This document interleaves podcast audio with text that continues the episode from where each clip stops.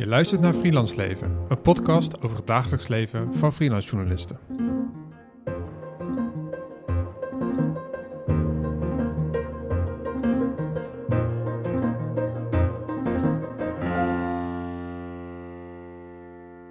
Leuk dat je luistert. Uh, Erwin uh, en ik, Sanne Poot, zijn uh, afgereisd naar Amsterdam, waar we te gast zijn bij Jeroen van Bergijk.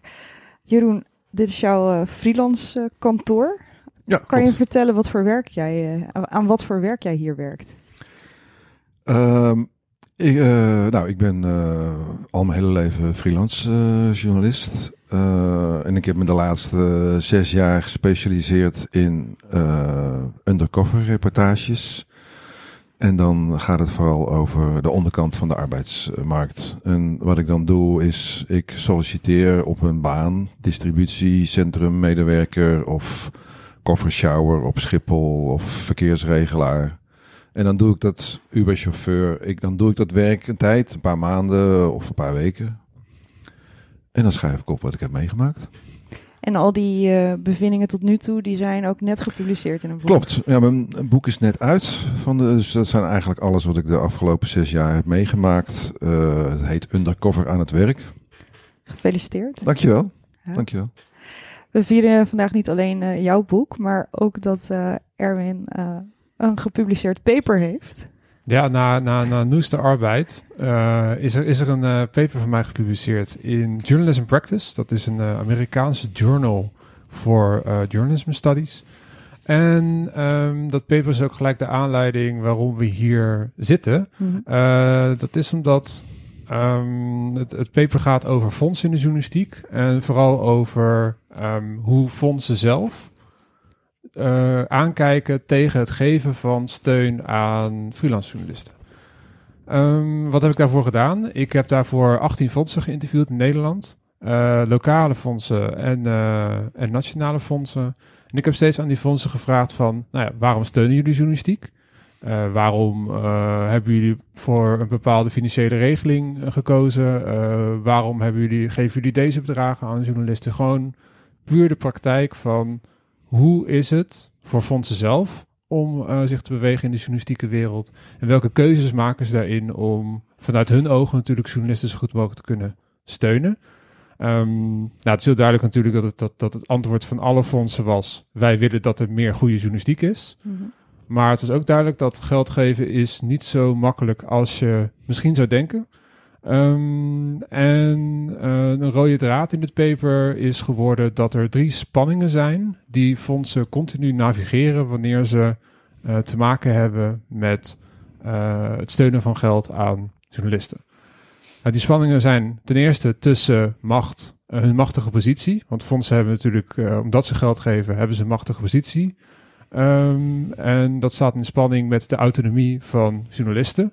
Want omdat zij bepalen aan wie ze geld geven, hebben ze ook invloed op de autonomie van journalisten. En zie je ook soms wel eens, dat heb ik ook wel teruggehoord van andere freelancers, dat freelancers misschien een beetje richting de fondsen toe gaan schrijven om zo ook geld te kunnen krijgen. Dus dat is een spanning die heel duidelijk genavigeerd wordt um, door de, door de uh, individuen die zelf fondsen aanbieden. Dus macht en autonomie. Uh, aan de andere kant is er het geven van steun wat meest in de vorm van geld is, en de precaire arbeidssituatie waarin veel freelancers verkeren. Uh, om dat een beetje toe te lichten, um, het is bijvoorbeeld zo, stel je voor je schrijft een verhaal voor een krant en je krijgt daar een x-bedrag voor. Dat is meestal niet genoeg om een heel groot onderzoek te kunnen doen. Wat de journalist dan doet, is die gaat naar een fonds toe om extra geld te krijgen. Uh, maar dat zorgt er dus voor dat een journalist eigenlijk meer werk heeft. Want die moet ook nog die fondsenaanvraag doen. Um, en in zekere zin zou je dus kunnen beargumenteren dat dat een precaire omstandigheid, de betaling van journalisten vanuit kranten, is niet zo heel hoog, mm -hmm. um, dat het daardoor in stand wordt gehouden. Fondsen zijn zich daarvan bewust. Maar dat is dus die tweede spanning tussen het geven van geld en de precaire situatie waar freelancers altijd in verkeren. Um, en de derde uh, spanning die uit de interviews naar voren kwam, was uh, tussen ideologische aannames over wat goede journalistiek is. Ik maak even in de lucht van die haakjes. Quotation marks. En de dagelijkse praktijk van journalisten en bijvoorbeeld van freelance journalisten. Dus als ik vroeg van, nou ja, jullie willen wat leuk, jullie willen geld uh, geven aan journalisten, jullie willen de journalistiek verder helpen, weet je, wat zien jullie dan als goede journalistiek? dan kreeg je vaak ehm, vrij breed ideologische antwoorden over de code van Bordeaux. Uh, onderzoeksjournalistiek vinden wij de belangrijkste journalistiek die er is. Uh, als je dan doorvroeg van wat zien jullie dan precies als onderzoeksjournalistiek, dan kreeg je meestal niet echt een hele duidelijke definitie. Um, en ik heb misschien wel tien verschillende definities gehoord. Dus er is een soort gevoel van een bepaalde journalistiek vinden wij belangrijk en dat willen we steunen. Maar die is moeilijk te concretiseren in wat willen ze nou precies zien, die fondsen. Hmm. Um, en dat stond een beetje haaks dus op als ze dan zeiden van, nou ja, kom maar met jullie aanvragen. Dan correspondeerde dat zeker bij de lokale fondsen heel vaak niet met wat ze verwachten van de journalistiek. Dus dat is een hele duidelijke spanning waarmee die fondsen zelf ook geconfronteerd werden. Dus eigenlijk is het uh, samen te vatten in, uh, in zes woorden. Aan de ene kant heb je macht en autonomie. Uh, je hebt ideologie en beroepspraktijk. En je hebt um, dan had ik hem bijna helemaal... helemaal steun en helemaal precariteit. Steun en precariteit, precies. Ja. En um, nou, dat is dus een hele mond vol. Maar eigenlijk zijn dat de drie spanningen die ik vond. Uh, wat een beetje het theoretisch kader kan zijn van dit gesprek. Als iemand het hele paper wil lezen, staat in de show notes. Um, maar laten we dat vooral proberen te vertalen naar de praktijk. Ja, um, ja even om te beginnen, uh, Jeroen. Je gaf net wel aan, ik ben al best wel, ik ben heel mijn leven al freelance journalist. En dan is de afgelopen zes jaar zo gefocust op de, het, het undercover, uh, ja. de undercover journalistiek. Heb jij daarvoor al ervaring gehad met uh, fondsen? Zeker, ja. Hoe was jouw eerste ervaring? Oeh, wat was mijn eerste ervaring? Ik denk dat ik uh, voor mijn eerste boek subsidie heb gekregen van het Fonds Bijzondere Journalistieke Projecten denk ik. Ja. En, en hoe, hoe, hoe, hoe, ja, want hoe, hoe, als jij denkt aan die fondsen. Dat is al twintig jaar geleden, dus ik weet het niet meer. Ja, je hebt er dus wel veel ervaring mee ja. uh, inmiddels. Ja. Um, als je aan die, die fondsen denkt, is dat iets uh, wat, wat, wat, je, uh, wat voor emotie roept dat bij je op? Is dat. nou, Fonds Bijzondere Journalistieke Projecten, dat, dat vind ik een fantastisch fonds, omdat die direct journalisten eh, steunen. Uh, dus je hebt een plannetje en je dient een uh, voorstel in en dan krijg je al dan niet geld. Dus dat is, daar heb ik een, een warm gevoel bij. Mm -hmm. Als je het gevoel vraagt. Ik heb ook heel veel geld gekregen ooit voor van het Stimuleringsfonds. toen heb ik een journalistieke uitgeverij opgericht. Dat heb ik een paar jaar gedaan. Daar hebben we heel veel geld voor gekregen en dat hebben we ook allemaal opgemaakt. Maar dat was meer om het bedrijf op te zetten. Mm -hmm. Ook positieve uh, reactie of een positieve gevoel. Maar een soort van afstandelijker of zo. Mm. Als je dan het hoort over die spanningen die Erwin allemaal benoemt, zijn mm -hmm. dat dingen die je herkent? Zeker. Als je het hebt over macht en autonomie, is dat voor jou een, een, een, een uh, ingewikkeld iets om te balanceren? De macht van de fondsen hadden we het dan ja. over, toch? En de autonomie als zelfstandig journalist. Ja. Is natuurlijk logisch. Als je een aanvraag doet bij een fonds, dan wil je dat, je, dan wil je dat dat succesvol is. Ja. Uh, en er zijn journalisten die gaan een aanvraag doen en uh, die zitten helemaal op hun eigen spoor. En elk fonds heeft zo zijn, zijn aandachtsgebieden en zijn manier om dat, uh, om dat te doen. Ja, dan vind ik dat je gewoon niet zo heel erg slim bent. Als je niet, uh, als je niet gewoon even goed de voorwaarden doorleest. Het zijn ook gewoon vaak hele simpele dingen. En natuurlijk uh, loop je dan als fonds het risico dat mensen dit gaan, je gaat ze vertellen wat ze willen horen eigenlijk. dus de kunst is van volgens mij van een goede aanvraag, en ik ben er zeker niet altijd succesvol in uh, is om uh, een soort van het midden te vinden tussen wat jij zelf wilt doen en ze te vertellen wat ze willen horen. Je zei net, ik ben er zeker niet altijd succesvol in. Weet je dan al dat het afgewezen gaat worden als je het indient? Of is dat. Ik heb, vaak, ik heb vaak wel het gevoel van, nou, ik weet niet of dit gaat lukken. Ja. Omdat ja. ik dan, dan al voel van dit zit te ver van, van de doelstelling van het fonds af. En dan probeer ik het toch. En zijn die doelstellingen altijd duidelijk ook voor jou? Nou, ik ben het niet altijd eens met. eh, ik ben het gewoon niet eens met die doelstellingen van, van het Fonds Bijzondere. Ik, eh, vooropgesteld, ik vind het een fantastische Mhm. club. En, eh, en ze zijn volgens mij vrij transparant. En het is mij ook. du- Ze, ze, ze vertellen ook duidelijk waarom ze. Eh, waarom ze afwijzen. Het is wel een beetje een bureau. Vroeger was het een minder bureaucratische club dan nu. Dat komt dat ze heel erg gegroeid zijn en met allemaal formulieren en moeilijk gedoe. Eh, Het fijn, als je, als je journalist, het fi- fijnste is natuurlijk, je hebt een plannetje, je schrijft een A4'tje, on- wil ik het zo ongeveer doen. En eh, geef me geld. Dat is wat je Mhm. ba- basically wil. En als je dan heel erg moet gaan nadenken over de journalistieke relevantie en de maatschappelijke impact. En dat snap ik allemaal, dat is allemaal belangrijk. Eh, en het is ook goed omdat je gedwongen wordt om daarover na te denken. Eh, maar het maakt het allemaal wel een stuk stropiger. Stroperiger. Ja. Ja, het is heel duidelijk dat, dat, dat ehm, ehm, er, is, er is een paper over crowdfunding. En daar staat een quote in. En daar moest ik heel erg aan denken terwijl ik, terwijl ik het fondsen, eh, dit fondsenpaper aan het schrijven was. En dat was crowdfunding feels like a second fulltime job. Mhm. Omdat het niet zoiets is van, je zet even iets online en dan, en, dan, en dan geven mensen wel geld of zo. Je moet dan marketing doen en je moet heel erg Ja. du- duidelijk naar buiten komen van dit is wat ik wil doen en dit is waarom het belangrijk is. Ehm, wat hartstikke veel werk oplevert. Ehm zit er veel werk bij jou in, in al die fondsaanvragen?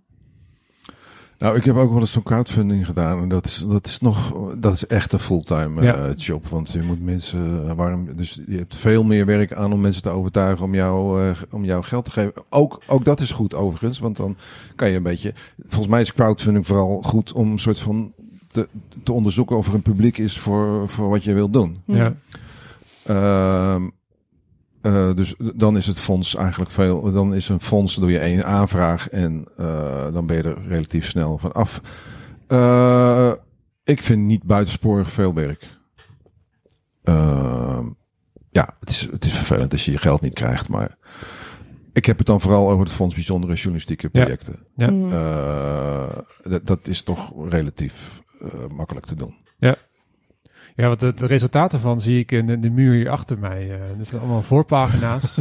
en eh zaten Ja, dan dat- bijlagen van de Dat, voorkant. dat, dat klinkt, dat is, ziet er misschien een beetje eh, zelffeliciterend uit, maar dat was een soort van moodboard voor mijn boek. Dus Ja. dat hangt er nog. Ja. Ja, ik zie staan binnen bij bol.com. Dat is uh, undercover bij distributiecentrum van bol.com Ja. was dat. Ja. Ik zie, eh, wat zie ik er meer? Het leven van de verkeersregelaar zie ik staan. Klantenservice van de Weekamp. En, Eh, wat zie ik koffergooien. ja. ja. En, Nee, eh, een maand onder, in de cover als koffergooier op Schiphol. En dat zijn eigenlijk, eh, in mijn herinnering, ik heb ze ook allemaal gelezen, dat zijn allemaal verhalen waaraan het eind stond, mede mogelijk gemaakt door de Fonds Bijzondere Journalistieke Projecten. Niet allemaal. Niet allemaal. Nee, zeker niet allemaal. Eh, want de, het laatste jaar. Kijk, en dat stond ook in dat paper van jou. Dat er natuurlijk een soort van rare verhouding is tussen die fondsen en, eh, en, en de opdrachtgever, de media. Van eigenlijk sponsoren wij jullie bedrijfsvoering. Ja. Ja. Toch? Ja, dat klopt. Ehm, en dat vind ik een, dat vind ik een heel terecht punt. Eh, dus eh, ik heb ook een beetje met de Volkskrant afgesproken dat de laatste twee jaar, denk ik, of zo, dat, dat, we, dat ze dat zelf moeten betalen. Ja. En dat, maar dat komt ook omdat ze natuurlijk heel blij zijn met die verhalen en die hebben impact en die worden onwijs goed gelezen. Ja, dus- ze zetten je ook neer als Volkskrant-journalist dan. Dus Ja, dat stoort me dan soms een beetje, want dat ben ik niet. Eh, tenminste, ik ben gewoon freelancer. Ja. Dus dat schikt wel een beetje mijn andere opdrachtgevers van, maar jij bent toch van de Volkskrant. Maar goed, dat is eh, terzijde. Ja. Ja. Maar het is dus niet allemaal gepubliceerd door. Nee, zeker niet. Nee. Wat vind je, dus jij vindt het ook wel terecht dat zo'n fonds dan zegt van we gaan niet alleen maar eh, redacties eh, ondersteunen om dit soort journalistiek mogelijk eh, te maken? Ja, het is vol- volgens mij een soort catch-22. Ehm, eh, want dus aan de ene kant, als dat fonds er niet is, dan, dan, dan, dan heb je veel minder mogelijkheden om dat soort dingen te doen eh, voor, voor heel veel journalisten. En aan de andere kant is het natuurlijk voor die redacties of de, voor, de, voor de financiële afdeling, laten we het zo zeggen, wel lekker makkelijk als er, eh, als iemand anders het salaris van de journalist betaalt. Hmm. Dus het, eh, maar als, je, als het fonds er niet is, ja, dan gebeurt het vaak niet. Dus het is een, een beetje een onmogelijke situatie. Ja, dat is ook de reden dat de titel van het paper, heb ik een quote eruit gepakt. En dan in, het was iets van, if we don't take the risk, who else would? Mhm. Ja. Omdat die fondsen ook zoiets hebben van, ehm, ja, als wij het niet doen, hè, wanneer, wordt dit journalistiek dan nog wel gemaakt? Ja, nou ja, dat, dat, kijk, ze, ze- ze zouden best eens. Als je een boek schrijft, dan hebben ze wel een leuke, eh, vind ik wel een interessante regeling die ze hebben. Want dan moet je gewoon eh, de subsidie terugbetalen vanuit je royalties. Ja.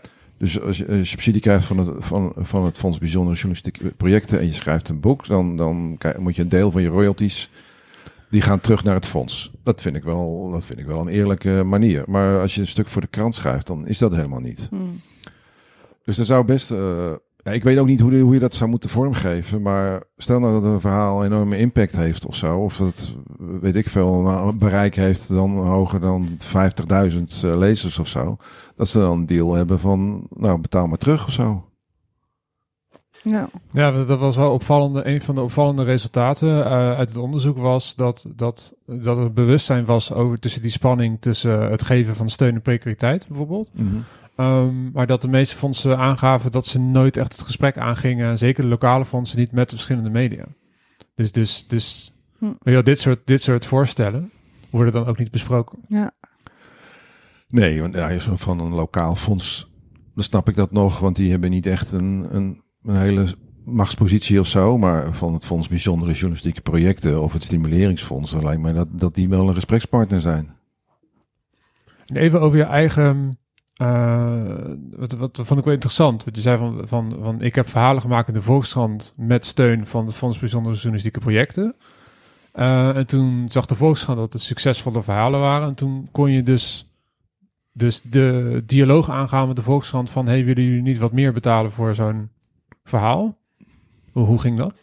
Nou, het ironische is natuurlijk dat ik schrijf over de, de- ja, precariteit. ja, Ja, ja. over de onderkant van de arbeidsmarkt. Ja.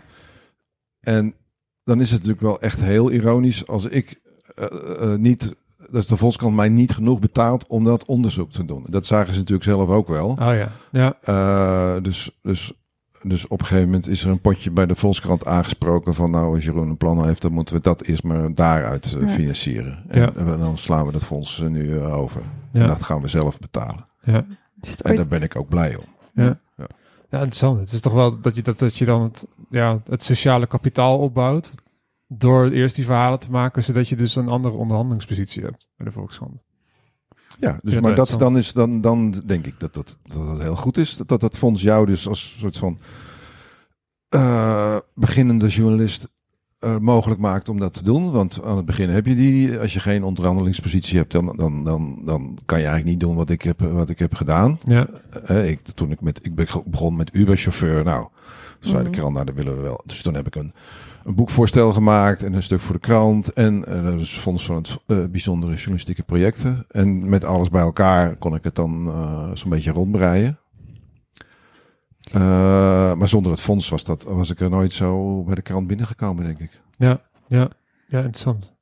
Ja, dus dit soort verhalen zijn eigenlijk ook alleen maar mogelijk dan doordat er externe financiering is. Want van alleen zo'n Uber-salaris kan je niet. eh, eh, Nee, en van het reguliere tarief Ja. van, de, van wat de krant betaalt voor freelancers kan ik dat natuurlijk ook niet doen. Nee. Dus er is een, ze, moeten, eh, ze, ze moeten maar gewoon meer betalen. Ze betalen ze me ook meer om, om dit te kunnen doen. Want anders Ja. kan ik het gewoon niet doen. Want wat komt er allemaal nog meer bij kijken bij dit soort projecten? Wat misschien niet ehm, gelijk voor iedereen duidelijk is. Want het is niet alleen dat je moet solliciteren. Wa- Wat voor uren zitten hier nog allemaal bij die misschien niet heel zichtbaar zijn? Eh, nou, heel veel mislukte projecten natuurlijk. Eh, hè, dus die, ja, die, die ik allemaal zelf eh, moet eh, financieren. Eh, en dan zit het vooral in de voorbereiding. En ik solliciteer ergens, maar dat, eh, dat lukt niet. Eh, de research, nou, er zit, er zit best een hoop. eh, ik- ja, het duurt altijd. Dan heb ik een plannetje, maar voordat het echt aan de, aan de slag eh, kan, er zit een hoop onzekerheid in. Ik ben altijd een paar weken mee bezig voordat ik echt kan gaan beginnen. En die, die, die weken kijk ik ook nooit betaald, zeg maar. Want dan ja, kan je volgende week beginnen of over de- twee maanden. En, maar goed, dat is, een- dat is ondernemersrisico. Dat, dat je mijn Mm. tijd wat beter moet, eh, eh, moet verdelen. Dat Ja. hoort erbij, maar het, Ja. is wel, het zijn wel uren die je dus extra maakt. Ja. En qua verantwoording? Het is niet um, om elkaar aan te sluiten. Ik kan niet het ene van het ene undercover project op het andere. Eh, Dat, dus het moet, moet ook voor mijzelf tijd tussen zitten. En, eh, ja. Ben je inmiddels al eh, een beetje bekend? Want ik zie nu weer een hele muur, Ja. muur met jou. Met jou dit is dat je ergens komt van, eh, ja, ja, ja, dag, wat is die undercover journalist? Nou, die vraag die krijg ik natuurlijk heel vaak. Ja, Ehm, en dat zegt ook wel iets.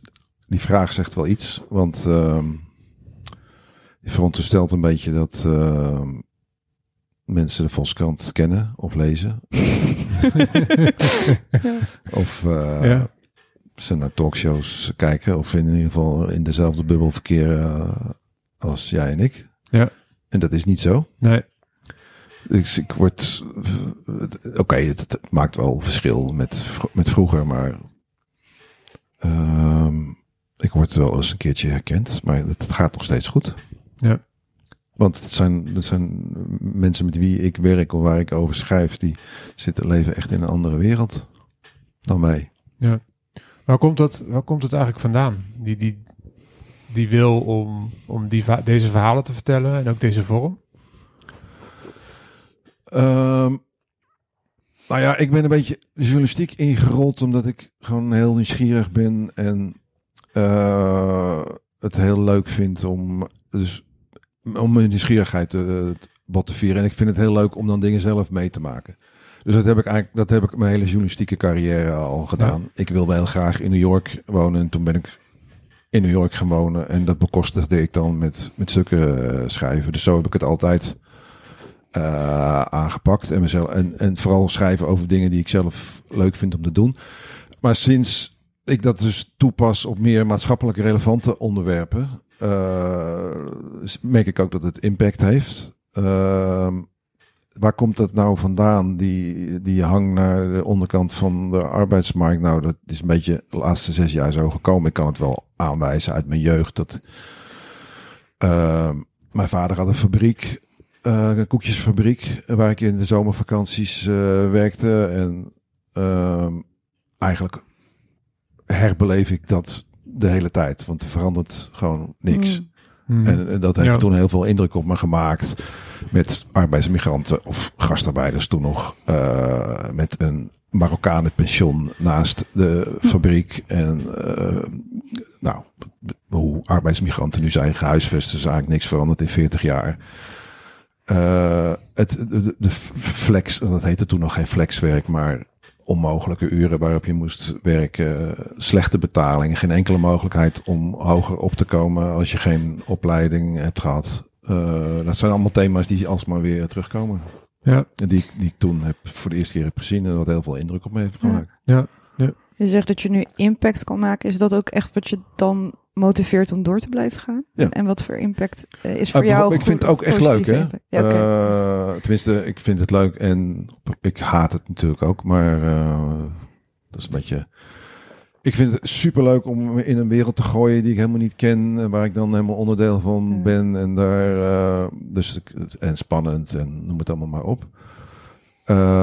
En dus als ik het niet leuk zou vinden, zou ik er niet mee doorgaan. Mhm. En, maar dat is wel extra motivatie. Dat, dat ik ook merk dat dat ook echt wat, eh, wat doet, die verhalen. Ja. Waar, waar ben je trots op als je dan kijkt naar de impact eh, van die verhalen? Wat eh, kan je daar een voorbeeld van geven? Nou, het meest concrete voorbeeld is dat ik, ik zat bij de klantenservice van, van Wekamp. En Wekamp zit in de business van eh, bankstellen en jurkjes en eh, televisies verkopen. Maar ook in de business van eh, mensen leningen aanpraten. Eh, schulden, de schuldenbusiness.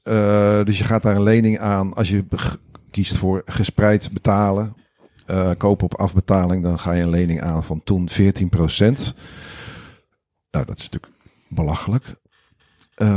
Dat is een deel van het bedrijfs, van het businessmodel. En eh, nou, ik kreeg dus die mensen aan de telefoon die in de schulden zaten, daar aan de klantenservice. En tegelijkertijd moest ik ook dat als optie aanbieden aan mensen van, oh, maar u kunt ook eh, kopen of afbetaling.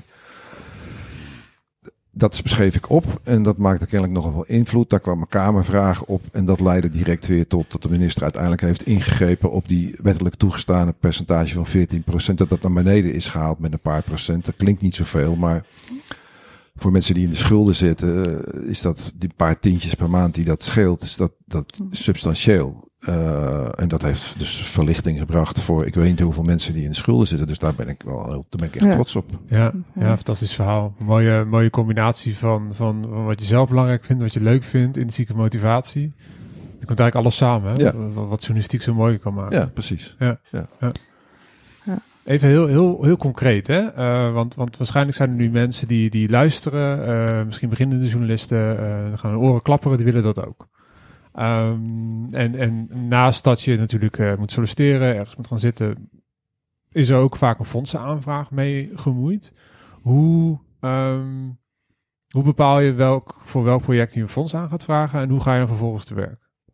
Gewoon heel concreet, als je met, gewoon met, met Maar ervaring... als je het heel concreet over dit soort onderzoeksjournalistiek hebt of over mijn undercover eh, activiteiten, dan is het allereerste belang is dat, er, dat je een opdrachtgever heeft, hebt waar je van op aan kan. Ja. Want ze komen achter je aan. Dan kan je donder op op zeggen.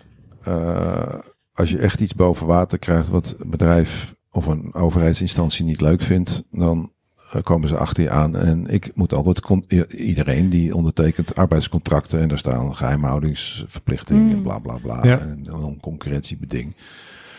Eh, dus dan krijg je advocaten op je dak en zo. Dus dan moet je er wel zeker weten als freelancer dat jij niet eh, dat, er, dat er een opdrachtgever is waarvan je 100% zeker weet dat die achter je staat. Mhm. Dus denk het aller, aller, allerbelangrijkste. Eh, dus het is best lastig natuurlijk om, om hier aan te, hier, de, om erin te, aan te beginnen als je eh, A, geen goede, hele goede eh, verhouding met je opdrachtgever al hebt. Of als je, dus dat is belangrijk. En dan, maar goed, als je een goed plan hebt en je hebt die, die, die opdrachtgever achter je, dan is, het niet, is dat schrijven van dat subsidievoorstel eigenlijk niet zo heel erg moeilijk. Want dan heb je er al over. Of is dat je vraag? Of bedoel je iets anders? Ja, gewoon van concreet van begin tot eind. En ik denk dat vertrouwen in de opdrachtgever dat het een heel mooi begin is. En dan heb je ook gesprekken met die opdrachtgever over hoe het verhaal er precies uit gaat zien. Aan de voorkant van je... Ja, ja, zodat je die aanvraag ook kan aanscherpen. Nou, dat gaat niet meestal. Dat gaat een paar mailtjes eh, over en weer. Nou ja, dat, dat is niet helemaal waar. Soms wordt er uitgebreid over gesproken. Eh, de krant wil iets weten, ik wil iets weten. En dan kom je er wel uit van wat moet het, wat moet Ja. het uitgangspunt zijn. Om, het is natuurlijk een heel zwaar middel undercover gaan. Want eh, je bent niet eerlijk over je bedoelingen.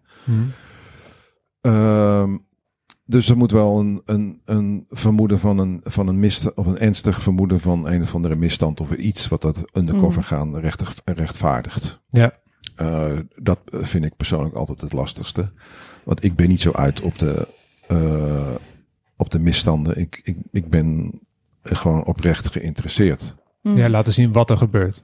Ja. Toch? Ja. Maar concreet, even los van deze dingen, hoe schrijf je nou zo'n eh, subsidievoorstel? Nou, als mensen dat aan mij vragen, dan, dan is altijd de eerste vraag die ik stel: heb je, van, heb je de, de reglementen en de, eh, al die documenten die op de website staan van het fonds helemaal van voor tot achter gelezen? Nou, dan haak 90% zegt dan nee. Eh, nou, dus dan ben je praktisch ook al gewoon niet zo heel erg slim bezig. Dus er is ook een beetje een, vaak een beetje een minachting voor, voor de hele bureaucratische procedure, die natuurlijk verschrikkelijk is. Mhm. Maar ehm, ik heb namelijk ook vaak genoeg aan de andere kant gezeten. En dan heb je zo'n stapel voorstel en je voorstellen. En je zoekt eigenlijk naar een reden om iemand af te wijzen. Mm. Eh, want dan, kan je, dan is die stapel kleiner. Dus Mhm. eh, als je na drie zinnen hebt, al door hebt, oh maar die heeft echt geen idee waar, de- waar dit fonds voor staat of wat, wat het idee van hier is, dan kan je die heel snel weggooien. Dus je, eh, wees je ervan bewust wat dat fonds eigenlijk wil, of Ja. eigenlijk wil en, en, en vertel ze wat ze willen horen binnen jouw eigen ideeën natuurlijk. Klinkt dat heel abstract? Of is nee, dat... dat, dat, dat klinkt dat heel is- logisch. Dat ja. is ook Heel eigenlijk sterk. wat, wat, wat, wat ik terugkreeg uit het onderzoek. En dat staat ook in het paper. Dat is dat, dat, dat, dat ehm, fondsen soms zeiden van journalisten weten niet hoe ze aanvragen moeten schrijven. Nee. En, en, en dat, dat is ook weer, dat is ook weer een, een, een dubbel iets natuurlijk. Aan de ene kant is het heel logisch dat de fondsen dat willen. Eh, aan de andere kant laat het ook weer zien dat je er extra werk moet doen als freelancer om geld te kunnen krijgen. Eh, en ik zeg ook niet dat het goed of slecht is of zo, maar het is, het is wel weer zo'n Gegeven. ja, gewoon geven eh, waar je als freelancer mee om moet gaan. En dit, dit, dit- misschien is dit voor jou natuurlijk heel vanzelfsprekend. Hè? Eh, gewoon kijk even goed naar het fonds, kijk goed wat ze doen. Ehm, maar het zijn natuurlijk Maar wel... het is niet heel veel anders dan je verhaal pitchen aan, Ja. aan, een, aan een opdrachtgever. Ja. Alhoewel, nou ja, goed, dat doe je vaak in een paar zinnen. Maar dus dit is veel uitgebreider. Eh, maar dan, als je toch een verhaal wil schrijven voor, weet ik veel, Psychologie Magazine, dan, dan lees je dat toch eerst even. En dan kijk je toch wat ik wil doen, past dat? Mhm. Of is dat, heeft dat er misschien al een keer ingestaan? Of gewoon, gewoon je basics eh Ja. coveren. Ja. Ja. Ja, wat ik, wat ik zelf, ehm, hoe ik het zelf met fondsen probeer om te draaien, ook als, als bijvoorbeeld studenten er iets over vragen, is: oké, er is bureaucratie, eh, je moet het invullen, maar zie het ook als een mogelijkheid voor jezelf om je verhaal verder te kunnen aanscherpen. Zeker, ja. Ja. En je wordt wel gedwongen over. pff, Wat is. eh, het zijn van die stomme vragen, ik weet het even niet. Wat is het. eh, wat, nou ja, het journalistieke belang. Nou ja, dat is, al, dat is al meteen een hele moeilijke vraag. Want dan moet je dat dus gaan. eh, moet je dat dus. Ja. Gaan concretiseren eigenlijk al. Voordat je Ja. misschien je hele onderzoek af Ja. hebt. Ja. Dat vind ik soms ook wel lastig aan de subsidieaanvragen die ik heb gedaan. Dat je al de impact een soort van moet gaan voorspellen zonder dat je Precies, dat is je lastig. onderzoek... Ah ja, en eh, het, en het, en het is dus. ehm, ehm, het, is, het levert wel een bepaald soort journalistiek op. Eh, dus het is niet waardevrij, die, die, ehm, die, die eh, doelstellingen van het Fonds Bijzondere Journalistieke Projecten. Ik heb met Lex Boon daar altijd discussies over. Ik weet niet of jullie hem kennen, eh, maar die ja, precies. Die schrijft altijd hele bizarre verhalen over. eh, Nou ja, het is altijd. Hij, hij heeft daar een neus voor voor de meest bizarre verhalen. Mhm. Hij heeft echt moeite en weerzin ook te- om, om het journalistieke belang eh, daarvan, omdat het gewoon een goed verhaal is of zo. En het is niet zo evident wat nou, er is Mhm. geen misstand of het gaat niet over zielige mensen of weet ik het allemaal. Dus daar heeft hij vaak moeite mee. Terwijl ik vind het altijd fantastische verhalen om, om te lezen. Ja. En die kosten heel veel tijd. En hij zoekt allemaal dingen uit. En, en, en hij haalt dingen boven water. Eh, nou ja, die loopt vaak, eh, die loopt wel eens de, de boot mis daardoor. Ja.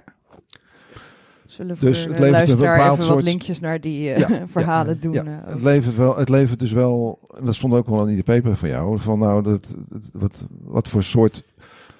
We zijn het er allemaal over eens wat dan kwaliteitsjournalistiek is. Nou ja, dat, dat weet ik niet zo goed. Ja, ja er zijn, er zijn, er eigenlijk is er een soort van, van breed gedragen archetype van kwaliteitsjournalistiek.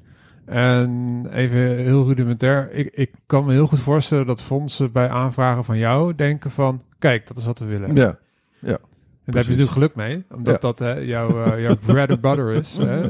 Het is, het is ja nee, dus dat, dat, dat klopt altijd wel. Ja, ja, Ja, ja, ja. ja. En dat, en, dat, en dat roept natuurlijk de vraag op. Ja, dat, dat, dat, is, dat is heel erg hoe meer ik na ging denken over de fondsen. En, en meer ik bezig was met de paper, hoe meer je ziet dat het is ongelooflijk ambivalent. Want aan de ene kant is het heel mooi dat dit soort journalistiek gemaakt kan worden. Aan de andere kant, eh, als je wat, wat meer out-of-the-box-achtige journalistiek wil maken, dan wordt het moeilijker om fondsen te overtuigen. Ehm, omdat je dan eerst moet uitleggen waarom het, waarom het relevant is. hmm. Ehm, en het is meestal makkelijker natuurlijk om iets gewoon te laten zien wat je eerder hebt gemaakt. Eh, van kijk, dit heb ik gemaakt. Eh, ik ben undercover geweest bij bol.com, ik zeg maar iets. Ja. Eh, ik ga dat nog een keer doen, maar bij een ander bedrijf. Ja. Dat is heel makkelijk uit te leggen. Ja. En je hebt natuurlijk ook al na, eerder nagedacht over de maatschappelijke verantwoording die ook om kan schrijven tot dat specifieke bedrijf. Want, want denk ik heel, heel breed gedragen gaat natuurlijk over mensen die eh, aan de onderkant van de samenleving werken. Dus daar heb je natuurlijk al een soort, soort, soort Mhm. elevator pitch voor. Ja. Ehm, dus heb je het, merk je dat je steeds beter wordt in die fondsaanvragen? Ehm, Als in, laat ik het zo zeggen, eh, om de woorden van de fondsen zelf zo naar je terug te, te leggen. ehm, is het Nou. een vaardigheid die je, die je steeds ja, waar je steeds beter in wordt? Nou, de laatste paar keer ben ik afgewezen. Dus, uh, Gecondoleerd. dus het is zeker niet zo dat het, uh, dat het een Ook jij wordt wel eens afgewezen, eh, nog steeds. Ja. okay. Dat zeker. kan ook voor luisteraars misschien heel geruststellend zijn. Dat ja. zelfs iemand met zulke verhalen uh, niet altijd raak schiet. Ja. en ja. en uh, blijf, je blijft het wel proberen. Of heb je nu zoiets, ik ben nu zo gearriveerd, ik... Uh... Nou kijk, als ik het niet nodig heb, zoals nu met die deal met de, met de, met de Volkskrant, dan, dan, dan, dan, dan, dan doe ik het natuurlijk niet, want waarom zou ik Mhm. dat doen? Uh, voor mijn boek had ik een aanvraag gedaan en die was afgewezen. Dus, Waarom? uh, nou, dat ga ik even in het midden laten. Oké. Ja. Oké. Om uh, undisclosed uh, re reasons. ja, oké. Um, zie je het ook wel eens als een last dat je uh, met zo'n fonds in zee bent? Kan het ook beperkend werken? Mm. Nou, wat, wat een beetje frustrerend is natuurlijk, is dat je voor een boek dan bijvoorbeeld, wat ik net zei dat ik dat heel goed vond, en dat vind ik ook, maar het is ook een beetje vervelend dat. Dus dan krijg, je, dan krijg je geld om je boek te maken, je krijgt een voorschot van je uitgever en dan komt het boek eruit, komt het boek uit. En je weet, bij elk boek wat ik terug, uh, wat ik verkoop, uh, moet ik uh, of dat voorschot terugbetalen. En als dat is terugbetaald, moet ik het fonds terugbetalen. Hmm. Ik ga er dus nooit één cent meer aan overhouden.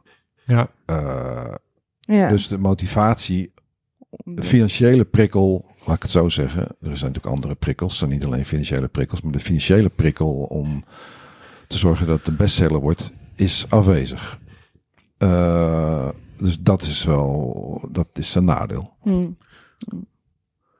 Tegelijkertijd vind ik het wel goed dat dat fonds zijn geld terug wil als, uh, als het een succes wordt. Dus, ik, uh, dus vanuit, zal maar zeggen, ik uitzoom vind ik het een goed idee. Voor mij persoonlijk vind ik het een minder, minder goed fijn. idee. Ja. Maar, maar ideologische waarde van een fonds, heb je daar ooit moeite mee dat die misschien drukken op werk? Is, is, dat ooit, uh, is daar ooit sprake van geweest bij jou? Of is dat... Um, nee, voel ik niet als een... Uh, Nee, voel ik zo niet. Nou, aan het begin, je moet, je, moet, je, moet dus, je moet dus wel zorgen dat het een beetje past bij dat, bij dat fonds of zo. Mhm. Maar ik, heb daar, ik voel daar niet de enorme spanning. Maar andere mensen weten, dus ik had het net Ja. het voorbeeld van, maar goed, dat moet hij zelf vertellen. Maar Mhm. ik, ik hoor wel eens van andere mensen dat ze dat wel voelen.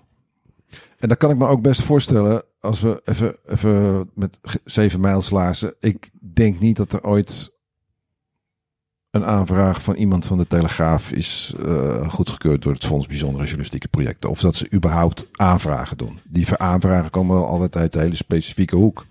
Wat ook logisch is, want die maar, dus ik snap het allemaal wel. Maar het zegt wel wat. Hmm.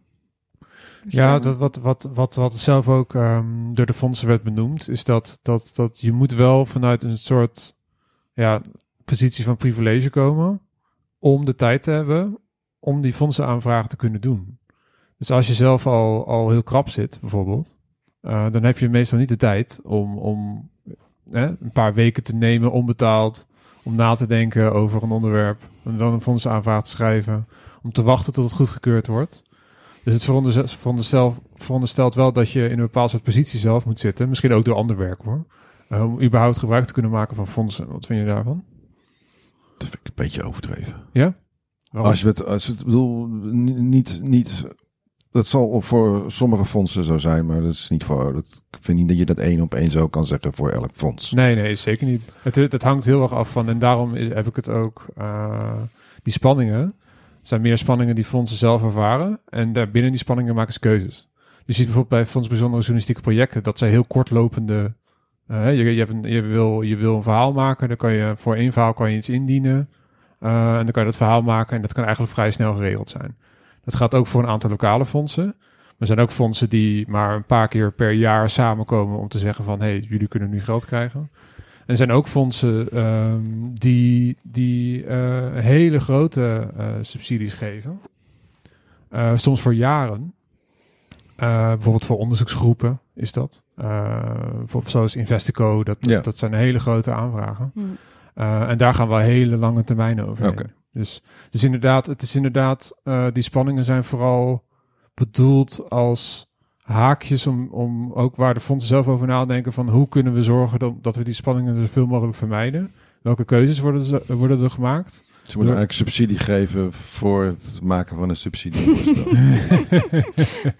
nou, wat fondsen wel doen is bijvoorbeeld, eh, dat doet het eh, Fonds Bijzondere Journalistieke Projecten ook. Zeg van als jij eh, een, een onderzoeksvoorstel hebt en je weet nog niet zeker of er een verhaal in zit, dan kan je een, eh, een subsidie krijgen om eerst te kijken, eh, uit te zoeken voor een tijdje of er daadwerkelijk een verhaal in zit. Ja. Dus dan krijg je dus tijd voor vooronderzoek. Dat zijn dus wel. Maar zo'n zo'n zo'n die hele grote, dat is natuurlijk zo. Dan, ja, dan moet je tijd voor, en dat kost je inderdaad heel veel tijd en voorbereiding. Maar is dat niet vergelijkbaar met een, want eigenlijk zet je dan een bedrijf op, toch? Ik bedoel, dat is toch waar het over gaat dan. Dat je, als je dan zo'n, eh, of begrijp ik het verkeerd? Eh, ja, grote, grotere aanvragen zijn meer voor groepen, Ja. groepen freelancers. Ja, Ja. dat is een beetje met, vergelijkbaar met een businessplan schrijven of, een- of een start-up Ja. beginnen of zo. Ja, is ook ja. zo. Eh, en ja, als je, geen, als je geen geld hebt en je moet struggelen voor survival, dan ga je daar niet aan beginnen. Dat klopt. Ja. Nee, nee, dat zijn ook meestal niet mensen die journalist worden. Nee. Nee, dat is, eh, dat is wel duidelijk. Ehm, jij onderzoekt dus natuurlijk die onderkant van de samenleving. Hoort de journalistiek daar wat jou betreft ook een beetje bij? Ja, ik, ik, ik- ja. Ja. Tenminste, freelance journalisten. Ja, dus, eh, we hebben het vaak over precariteit in de podcast. Ehm, Ja. Ah, bijvoorbeeld. Maar goed, koopkracht. Weet je wel, alle journalisten in, Ja. in vaste dienst die schreeuwen nu moord en brand. Eh, en terecht. Maar doen ze ooit wat voor, voor freelancers? Eh, nou, ik heb ze er nog nooit op betrapt, eerlijk gezegd. Dus ik vind het een beetje hypocriet allemaal. Maar eh, ja, we worden natuurlijk slecht betaald. We doen het ons zelf ook allemaal aan. Ik vind het een lastig onderwerp. Ik zou heel graag undercover bij de journalistiek gaan. Maar goed, dat gaat, dat wordt lastig. dat gaat natuurlijk allemaal niet. Ja. En ik blijf er ook een beetje van weg, want ik word er depressief van. Of ik word er ongelukkig van om daar al te veel over na te denken. Maar dat heb ik al heel lang geleden besloten van... Het, het deugt gewoon niet. Eh, de betaling, de hoeveelheid tijd en energie die je erin steekt. eh, opleidingsniveau wat journalisten hebben. Als je kijkt naar eh, mensen met wie je gestudeerd hebt. hoe die, wat die voor tarieven, uurtarieven Mm. vragen. Als het ZZP'ers met PS zijn. Wat voor salaris die hebben in vergelijking met jou. Kl- Klopt aan alle kanten niet. Maar ja, ik, ik word er niet gelukkig van om daarover na te blijven denken. Want ik, ik voel me machteloos hm. om er iets aan te veranderen. Eh, en dan focus ik me liever op de dingen die me, de voordelen die het me biedt eh, om freelancer te zijn. En dat is, eh, en als je dus, en die zijn, ik heb vrijheid om te doen. wat. Ik hoef, ik heb geen baas. Ik kan doen en laten wat ik wil. En, maar, maar als je als freelancer bent en je hebt zelfs, en dat, dat verlies je, dan, dan zeg ik altijd tegen iedereen, nou kap er alsjeblieft mee. Ja, het is, het is, dit is echt. eh, dit, dit, dit antwoord is bijna tekstboek uit de literatuur eh, die, die ik ken. Eh, eh, zeg, maar, zeg maar in West, westerse landen interviews met freelancers. En dan zie je altijd die spanning terugkomen tussen vrijheid en precariteit. Eh, en, en, en hoe daarmee omgegaan wordt. En dat vind ik natuurlijk interessant, want daar zit een hoopvolle boodschap in. Mhm. Eh, hoe daar door individuen mee omgegaan wordt, dat bepaalt heel erg hoe je je, je, je freelance leven, om even zo te zeggen, hoe je dat ervaart. Ja. Dus dit is wel interessant dat, dat, dat jij zo bewust die knop om hebt gezet van nou, dit is wat het is. Ik overzie de situatie en binnen die situatie ga ik er het beste van maken. Ja. Ehm, en dat lukt volgens mij Ja. wel. Ja. Ehm, wat, wat, dat, dat, misschien ter afsluiting ook om een beetje een, eh, want we hebben het nu vooral gehad over de verhalen die schrijft, boeken. eh, en, de- en, en dan is het heel duidelijk dat je geld verdient met fondsen. Doe je nog ander werk?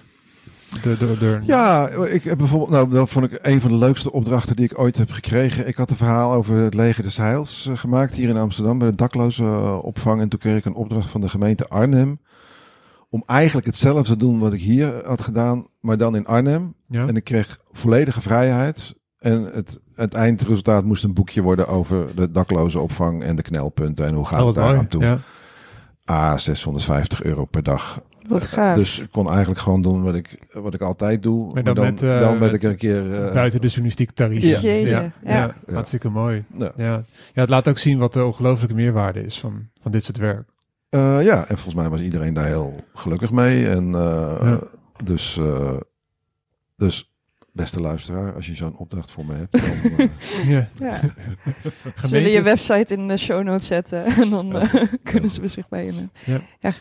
Ehm, heb jij nog een vraag? Voordat ik de laatste Ehm, vraag...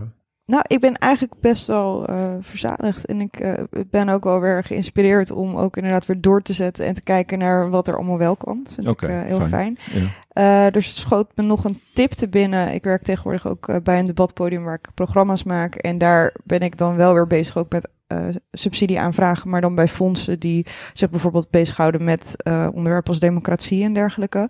En we hebben daar ontdekt dat ChatGPT ook heel goed is in het kort samenvatten van de eh, statuten en de dingen die fondsen belangrijk vinden. Dus je kan ook ChatGPT tegenwoordig Ja, vragen van schrijf een aanvraag eh, zoals bijvoorbeeld het V-fonds eh, dat zou willen zien. En daar kan je weer inspiratie uit halen. wat gaaf. ja, dat is, eh, nadruk op inspiratie, jongens. Ja, haal de inspiratie. Nee, maar dat is wel als je het helemaal. Maar ik vond het wel ook wel weer een hele leuke manier om dat soort technieken te gebruiken. Om het misschien ook weer wat meer eh, te democratiseren Ja, voor ja. de mensen die dat dus ja, niet Ja. als die geen fondsenwerver zijn, maar die daar dus wel mee Ja, bezig zijn. tip, vond ik zeker. het eh, heel leuk. Dus dat schoot me even te binnen. Eh, let er wel op dat heel veel van die dingen ook nog half onzin kunnen zijn. Dus lees het altijd na en lees ook altijd inderdaad waar een fonds voor staat. Dat is een hele duidelijke tip. Dat gaan we meenemen. Zou jij het afsluiten nog iets willen meegeven aan, aan andere journalisten die deze podcast luisteren eh, en die ook denken van, oh, ik wil een fonds aanvragen? Eh, en wat ik niet al eh, heb gezegd. Ehm, Of wat je nog wil benadrukken natuurlijk, dat kan ook. neem, het, neem, het, neem het serieus. Eh, dat, het is echt niet zo moeilijk, volgens mij. Eh, als je het gewoon goed leest, de voorwaarden. Vraag een paar andere journalisten waarvan je weet dat die geld hebben gekregen. Mag ik jouw voorstel even lezen? Dat wil iedereen wel doen. Eh, en kijk hoe andere mensen het aan hebben gepakt. En het is echt niet zo moeilijk. Nou, ontzettend bedankt voor Heel dit gesprek. bedankt voor je dat je langs mocht komen. Eh, ben je op dit moment undercover ergens? Dat, mijn standaard antwoord is, dat zeg ik niet. Oké, we, we lezen het terug in de krant. Hou die in de gaten. Heel erg bedankt Heel voor je tijd bedankt. en dank dat we langs mochten komen. Oké, graag gedaan. Freelance Leven wordt mede mogelijk gemaakt door het Lira-fonds Reprorecht. Mijn promotieonderzoek, dat ten grondslag ligt aan deze podcast, wordt mogelijk gemaakt door Stichting Democratie en Media en het Stimuleringsfonds voor de Journalistiek. Wij zijn er volgende maand weer met een nieuwe aflevering. Tot dan!